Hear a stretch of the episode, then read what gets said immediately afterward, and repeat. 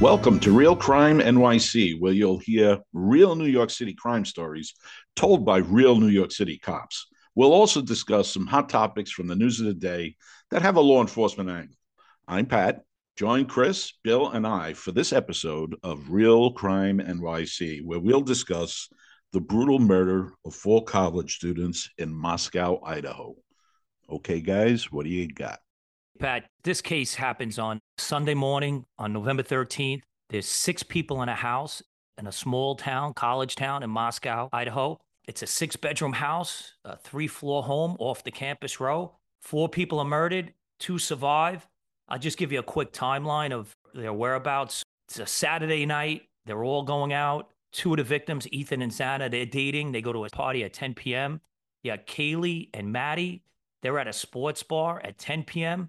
1 a.m., the two surviving roommates get home. 1:40 a.m., Kaylee and Maddie, they're on video at a grub truck. They're there ordering food for about 10 minutes. And then 1:45, Ethan and Xana get home at the house. Kaylee and Maddie arrive home at 1:56, which puts all six of them in this three-story house at 2 a.m. in the morning.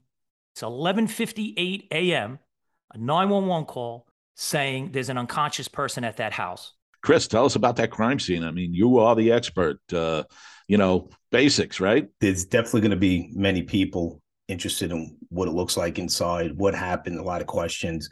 I think we all had an old chief that used to say, if you're not making an enemy at a crime scene, you're doing something wrong. And in 2008, I thought he was a nut. But after, 12, 14 years of going through it, I realized you have a job there. There's a victim. There's a victim's family that depends on you acting right from the minute you get there. You know, time is of essence. Every action you do could either help the case or hurt the case. You have your multiple scenes inside the house. You're going to have your second floor scene. You're going to have your third floor scene. And then you have secondary and tertiary scenes. You're going to have the entrance point that the killer came in. You're going to have the exit point that the killer left. You're going to have the flight path. You're going to have the way he got to the location. So there's a lot going on here. You're going to have four sides to the house. Every yard is a potential crime scene. On his way out, did he throw a weapon? Is the murder weapon out there somewhere? So you have to think of this as a big operation, a very sensitive, very delicate operation that has to be handled systematically and methodically. When the uniform officers get there, majority of the times, they're your most inexperienced investigators. They don't have the investigative experience. So they're going to basically take statements from the witnesses. Lock it down. Lock everything down. Everyone with a gold braid on their hat wants to get a bird's eye view of that scene. And what they're it's basically a struggle for whoever's maintaining that crime scene to keep all the looky-loos out. And that includes a lot of the police personnel. You really, and I think we've all learned from experience, you err on the side of making that crime scene way bigger than you think you need to. And in this case, I think... at this point, they've established that the entry point was probably on the second floor, which means the most probable route in for the perpetrator, all perpetrators, was through that hill at the back of the house. So imagine you have the driveway, you have the four sides of the house, and you have that whole hill up to a road behind it. I would make the whole shooting shebang the crime scene. It's okay to expand and downsize the scenes that you see fit as the investigation unfolds. But initially, I would make it as big as I can, because once evidence gets contaminated or destroyed, you're never getting it back. You know, that route in and out of the house, you're looking for footprints. You're looking for any trace evidence. The perp might have left a patent, blood print on something, maybe a tree or a rock or something on the way out, or a sneaker or boot print. With weather and time, all of that diminishes. Sure, especially, you're up in Idaho, there's snow falling. There's a good shot the perp cut himself committing the stabbing. There's a good shot he's bleeding. So on his way out, does he drop his own blood in the snow? Snow's a good way to identify things like blood. You get a canine to track that blood trail. You're telling me there's blood coming down the side of that house on the first floor. People that were killed come from the second and third floor. There's that much blood that it's coming down the outside of the house on the first floor. Get a canine there to track that blood trail. At least you'll get an idea of how that perp exited that building and what trail he took out. Maybe he goes to the front of the house and he got into a car. Maybe he goes in the back through the trail like you're saying, Pat. But you got to get a canine there right away because of the inclement weather If it starts snowing, starts raining, that trail is going to go cold. When I see a crime scene like that, and it's worked before and it's been a negative in the past, but my first instinct, other than the actual crime scene, is you're right. The blood acts as a lubricant, and it's really hard to do that kind of damage to human body without actually cutting yourself with the knife. Happens most of the time. I would send someone right away to the local hospitals and inquire if there's anyone there, you know, looking to get treated for cuts to their hands or arms. You know, that you might just get lucky. And I'm sure they did that. 4 people were brutally stabbed. I would bet that perp has either a scratch on him from a fingernail or a cut from that knife. How does 4 people get brutally murdered in the middle of the night, stabbed multiple times? It's a violent crime. While he's stabbing them, somebody scratches him. He accidentally cuts himself with his own knife. Got to check every medical facility there is. And when you're speaking to people, everybody should be considered a suspect. You're looking at their arms, you're looking at their neck, you're looking at their face. There's a good chance that he was cut while he was committing these murders. Yeah, I think there's a high probability of it, but we all know in murder investigations, there's no such thing as a sure thing. Yeah, I think at this point, if 2-3 weeks into the investigation, they have no prime suspects. They really don't have anything. We don't know that. They're telling the public they don't have any prime suspects. They're telling the public they don't have any good leads. I kind of believe that getting so much bad press at this point, they should have made the public feel a little more comfortable. They should have made the family feel a little more comfortable. And when you have the father of one of the victims on television almost every day now speaking that the police department is not really letting the family in, to me, that's alarming. You should have a detective assigned to each family or somebody assigned to each family, making them feel comfortable. You don't have to give them the real sensitive information that you think could damage the case, but you should be making them feel comfortable daily. There should be communication every day, open dialogue, that those families know that everything that can be done is being done, and they know that their children's killers will be caught one day, and soon. Pat, you worked in the Public Information Division of the NYPD. How would you handle a case like this? Yeah, so, something we can't, overstress here is the families. I mean, this is literally the worst thing that could happen. Imagine the mother of these young adults. I want to call them children, but they're not. We're showing our age. But imagine the mothers of these dead kids. You have to assign someone to help them out, to guide them through this. Otherwise, they're just not going to be able to process what's going on. It's just, something that has to be managed. I can't imagine being a father and losing a 20-year-old son, 20-year-old daughter in a vicious manner like this. I can't imagine what's going through their minds right now, the emotions that are flowing through. And the police department has to assign somebody to them, to feed them the information, to assure them they're doing everything they can to solve this, to make sure that they're on the same page as the prosecutors. All the different law enforcement agencies are working together night and day. Trust and confidence in the investigation takes a lot of weight off the parents. Yeah, no, I agree. As a father, 3 children, nothing worse in the world. There are 4 victims here. They all have mothers and fathers. Somebody should be with them every day. And not only somebody, it should be the right person. It should be the person with empathy, with care. Sometimes you have to put your arms around them. Sometimes you have to cry with them. Sometimes you have to speak to them late at night, weekends, and just make sure you're there for them, because they become the victim also. So your care is to solve this case, and your care is to make sure mom and dad, brother and sister, everybody knows that you're looking out for their best interest. Handling the family and handling the press, I would keep as 2 separate issues. And the family, the worst thing that can possibly happen to them has happened to them. So you can't really fault them for anything they do. But you can manage their expectations, and you can assign someone to them so that they feel comfortable that they have the most up-to-date information. Now, handling the press is different. So what I've seen in this case is, I guess I would say, a less than sophisticated public information operation. They had to walk back some information that they put, or change some information that they had already put out. That leads the public, and in this case, maybe the family, to not have confidence in the investigation itself. And these days with, everybody subscribing to Real Crime and, you know, watching Law and Order, everyone has an opinion on how this investigation should go, but none of them really have the inside baseball of being part of the investigation and knowing what it takes to solve a murder like this. So, you know, Moscow, Idaho PD has 36 employees, including the civilians. Their last murder, I think, was in 2015. The assigned detective was 19 years old in 2015, which means he probably has not seen a homicide case. This is his first. So basics, like Chris was saying, lock down the crime scene. Now you know what you have. Call for reinforcements. In this case, that would be the state police, because everything's going to end up with that state police lab anyway. But as far as, you know, the public information operation, there has to be a coordinated and very strategic communications plan in place before a major event happens in your police department. You know, doing it on the fly is just asking for trouble, and it almost looks like that might have happened here.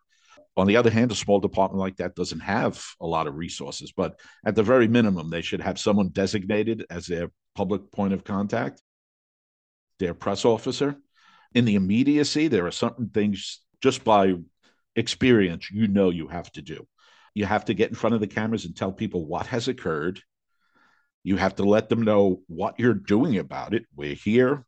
We have resources here. We are in control of this situation.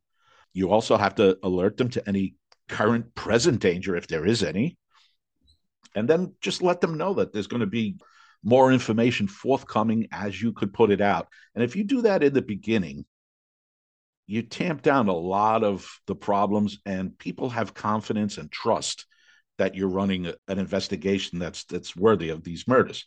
There's multiple agencies involved. You're going to have to agree on a cooperation almost strategy here. One lead person talking to the press on behalf of everybody. You have to agree which information is going to go out and which is going to be held back. That requires, you know, talking to the detectives, the investigators, and making sure that whatever you're going to say is okay with them. The one thing that's for sure, if you don't tell the story, someone or everyone else will tell that story, and that's going to be a problem for you. And like our old boss used to say, you have to feed the beast. I've seen some of the press briefings that the police chief has done. He's very empathetic. You could see that the Moscow Police Department is working their asses off to try to solve this case. They're working day and night to try to solve it. The investigative entity has to work hand in hand with the prosecutors so that when they're getting up there, they're giving the same message. And a lot of times we would get up at the press briefing with the DA to make sure, hey, this is what we're going to say. And we'd get up there together and say it together. And I think in this case, if they would do that, give the information out, we're all on the same page, we're working together to solve this. But I got to say, I think they're working really hard.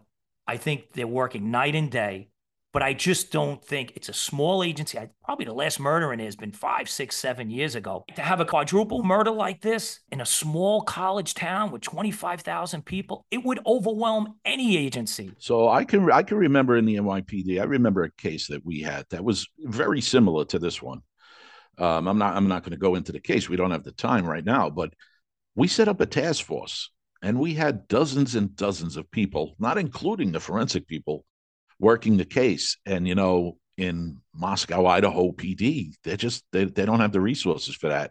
So they have to do it in a different way. But they call in the state police and they get their force multipliers in there.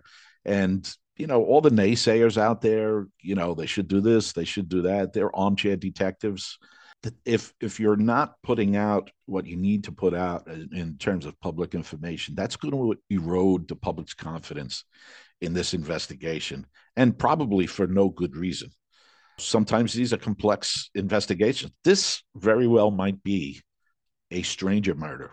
Most of the time, people are killed by someone close to them or someone they know as a vengeance angle. But there are times, like the case I was just referring to, where it was just a complete stranger psycho.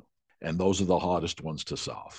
Well, Pat, I think they met the standard for enough personnel. I mean, if you look at the numbers that they have between the FBI, the police department, and the state police, I think they have about 36 members of the Moscow police, 45 members of the FBI, about 40 members of the Idaho State Police. and then whatever the county prosecutor's office is supplying. So I got to give them credit for creating a substantial sized task force. And then when you deal with the FBI, they do have resources behind the scenes in Washington and other offices that can handle the crime analysis stuff, the phone work, the spreadsheets, things that had the computer work. So I think they're there with the personnel. They have over 6,000 Crime Stopper tips. I think they're very important. You have to vet out every tip. You know, the odds are, especially if it's a stranger situation, the odds are somebody knows that that perpetrator did it. Maybe he sees his hands cut and he's holding it close to the cuff, and eventually conscience takes over and says, I have to say something. And it may be in one of those Crime Stopper tips. Yeah, the minute you set up that Crime Stopper tip hotline, you know what's coming. I mean, we've all experienced it. You're going to be drinking from a fire hose. And let's face it, 99.9% of those tips are going to be useless. But you have to run down each tip. You have to prioritize them, and you have to run them down to their conclusion, or you might miss that one out of 3,000 tips that's going to lead you to your perpetrator. It's a major tasking going through all those leads. You're coming up with hundreds of people coming in with information. But what you want to do is assign different teams of detectives to each lead. There was a phone call at 3:00 in the morning. It's at a frat house. It's outside. There's a disorderly group or there's a confrontation. You'll assign a team of detectives to go out there and investigate. Who was out there? What was the disturbance about? Who are these people? There's a food truck that two of the victims were at. There's somebody in a hoodie. He looks suspicious. You'd sign a different set of detectives to track down that lead. A different group of detectives to search down cameras on the routes that they may have been going to and from. Another group of detectives to look at anybody that had access to that house. Ex-boyfriends, current boyfriends, anybody. Another group of detectives to go after DNA. There's a lot of blood on that scene. You've got to have somebody collect DNA. Everybody should be considered a suspect, but you're going to need elimination DNA samples. Under their nails, there's going to be multiple DNA profiles. There's going to be partial match profiles. The more DNA profiles that you collect from people that had access to the victims, people that had access to the house, the easier it is for the forensic scientist to now go in and say, hey, we have a partial match here. We have somebody's DNA to compare it against, and we could eliminate that person. Until you collect all that DNA from the biggest pool that you can, the quicker you're going to find these partial matches and eliminate people. Yeah, two things just jumped out at me, you know, in the investigative brain, you know, while I was thinking about this and while we've been discussing it. So if it's probable that a perpetrator, they've established, I think, that he entered through or she entered through the second floor, which means the hill behind the house. And, you know, this is an off-campus house, so there probably isn't a lot of video. Had it been on campus, there'd probably be video everywhere. But that leads to, you know, up the hill to a road. That road might very well be the proverbial road to solving this crime, because it might be rural, I don't know. But somewhere on that road, there's a video, north, south, east, or west, and that perp might be on that video. Well, Pat, or his car. If you look at the layout of the neighborhood, it's actually a little more congested than I thought it would be. There are houses basically laid out different ways, very close to each other. If you look at the overview, the Google overview, it's a community. There's a lot of houses there. I do agree. Then I would look for a bingo on video then on one of those houses, hopefully. Possibly video on those houses. I mean, it is a college town. Those are rentals, so maybe the landlords don't put video. But as far as I don't think those college kids want video on their rental. Exactly, exactly. But it is a pretty populated area. We always do what's called a 24-hour canvas, a 7-day canvas. People that would normally be out there at 3-4 o'clock in the morning. Anybody that may have been coming home from work. You have that 911 call from the frat house, even if they're not suspects, even if it has nothing to do with the crime. Maybe they were walking home. Maybe they were walking in the area and they saw who the perp was. But you have to explore every means that you possibly can to eliminate people, to include people as possible suspects. The second thought, I mentioned I had two thoughts. The second thought that I had was, like you said, you have different teams of investigators, detectives, whatever they call them in Idaho, assigned to different tasks. I would kind of early on put someone on looking at college students that may have been in their year or interacted with them, been in their classes that are no longer at the college, and find out why they're no longer at the college. You may have a disgruntled fellow student that knew of their house or knew one of them tangentially. Like I said, most people are murdered by someone they know. But every now and again, you get one where it's a total stranger. So if it's someone they know, I mean, you narrow it down. Family, friends, other students. Pat, normally, it not only is it just somebody they know, but when there's a victims of stabbing, it's usually indicative of a more intimate relationship. There's it's easy to shoot somebody. It's easy to pull a trigger. But when you actually have to use the human force to drive a knife into somebody's body, there's probably some anger in there. There's probably a prior relationship. But one thing I would like to see a little more not necessarily. I mean, we had the Butcher of Brooklyn. There's always exceptions. You always have and that guy was brutal. Some of the homicides we suspected him for that he hadn't actually been convicted of involved upwards of 80, 90 stab wounds in a single person. And in this case, you have four people stabbed to death. I believe they were stabbed to death anyway. So you can't rule out the psycho that shows up out of nowhere. Or there's a mental, psychological issue with the person, or the person could have been high on some type of drug that made them as violent as these murders were. Right. There's one thing hopefully they did, and I'd like to see more of, which I didn't see on any of the research we did. I'd like to see more evidence searches on the exterior. Most of the time, the killer's going to get rid of that weapon. He's not going to bring that weapon with him. They did take the dumpsters outside. There was 3 dumpsters outside. They did remove them, and they're going through whatever's inside those dumpsters. But along the flight path, does he toss it? Does he get rid of it?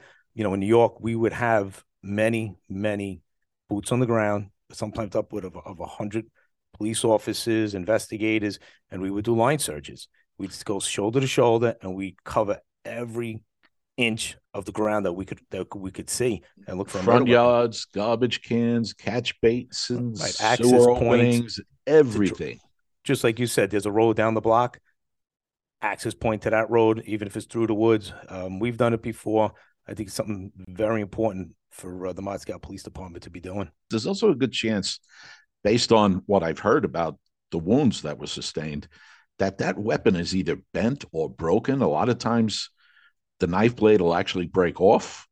If it doesn't break off, it bends. The handle comes off. If it's a wooden handle, part of the handle comes off. All of that is evidence that you have the possibility of recovering. They're saying that it's a fixed blade, Rambo-style combat knife. That's not going to break. I'm interested to know, did they check the knives that were actually in the house? Is there a knife missing? Did they speak to people that are in the house? There was also another roommate that wasn't there. Was there a knife that was accessible in the house? Maybe somebody had brought a knife in that was theirs. But it would be interesting to see if that perp brought the knife into the house, his own Rambo-style knife into the house. There's a difference from a knife being in the house.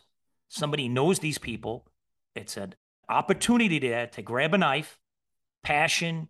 They know the person. They're upset. There's something going on. They grab a knife. And they actually do the killings. That's compared to bringing a knife in the house. Yeah, it's a totally different state of mind. Right. An important fact to know in the investigation, because it will lead you to a different suspect. If I had to guess, I'd say there's a high probability that weapon was brought to the scene just by the fact that it's still not at the scene and just the brutal way these murders were done. But we've just entered the realm of the armchair detective like every other know-it-all out there, right? I mean, we're doing now what we hate that people did to us, and I'm sure they'll figure it out. Sometimes it takes time, and it's unfortunate that their public information at the beginning seemed a little less sophisticated than it could have been. I mean, even for a small department, there's training out there. They could attend, multi-agency trainings.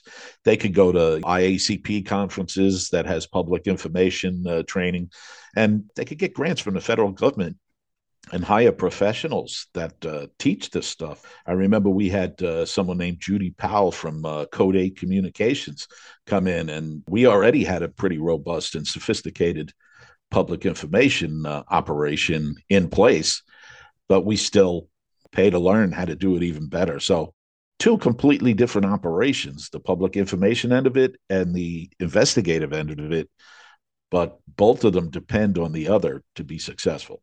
Yeah. How we would do it in New York, we would have daily briefings, right? And I believe you guys ran many daily briefings, right? And we would have all the components either on a conference line, in a room, and we would speak about the case. We get everybody up to date, and then it would be agreed upon by all the principal members involved on what's going to be released and what's not going to be released. But you would, you'd have the district attorney's office, you have the medical examiner's office, the investigators. If the feds were involved, they would be involved. You would have everybody plugged in, and nobody would be operating in a silo. For the DA's office, or the prosecutor's office in this case, and the police department to be giving miscommunication to each other, it's almost like they're operating in their own silo, and you could eliminate that by having those daily briefings. Well, that's strategic, coordinated plan. You can't come up with that plan once the event has happened. That has to be something you have in place ahead of time. And certainly a district attorney's office should be capable of cooperating and working strategically with the law enforcement end of it, so they're not at odds to each other and putting out different bits of information that may or may not have to be walked back. Like I said, it all has a bearing on the public's confidence and trust in that investigation. Chris, you mentioned those briefings, and they get everyone together. They get everyone on the same page. But you know what the most important part of those briefings were?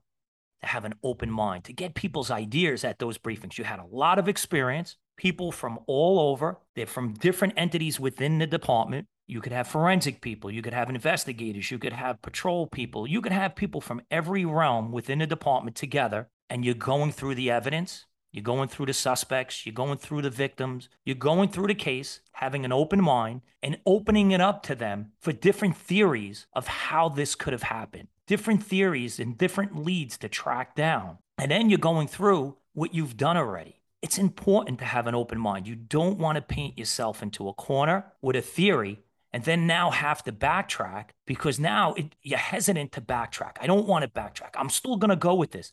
That's why it's important to have different detectives run down different leads. That supervisor that's overseeing all these leads and what people are coming back with, and say, hey, that lead just didn't pan out. And there's no harm in that.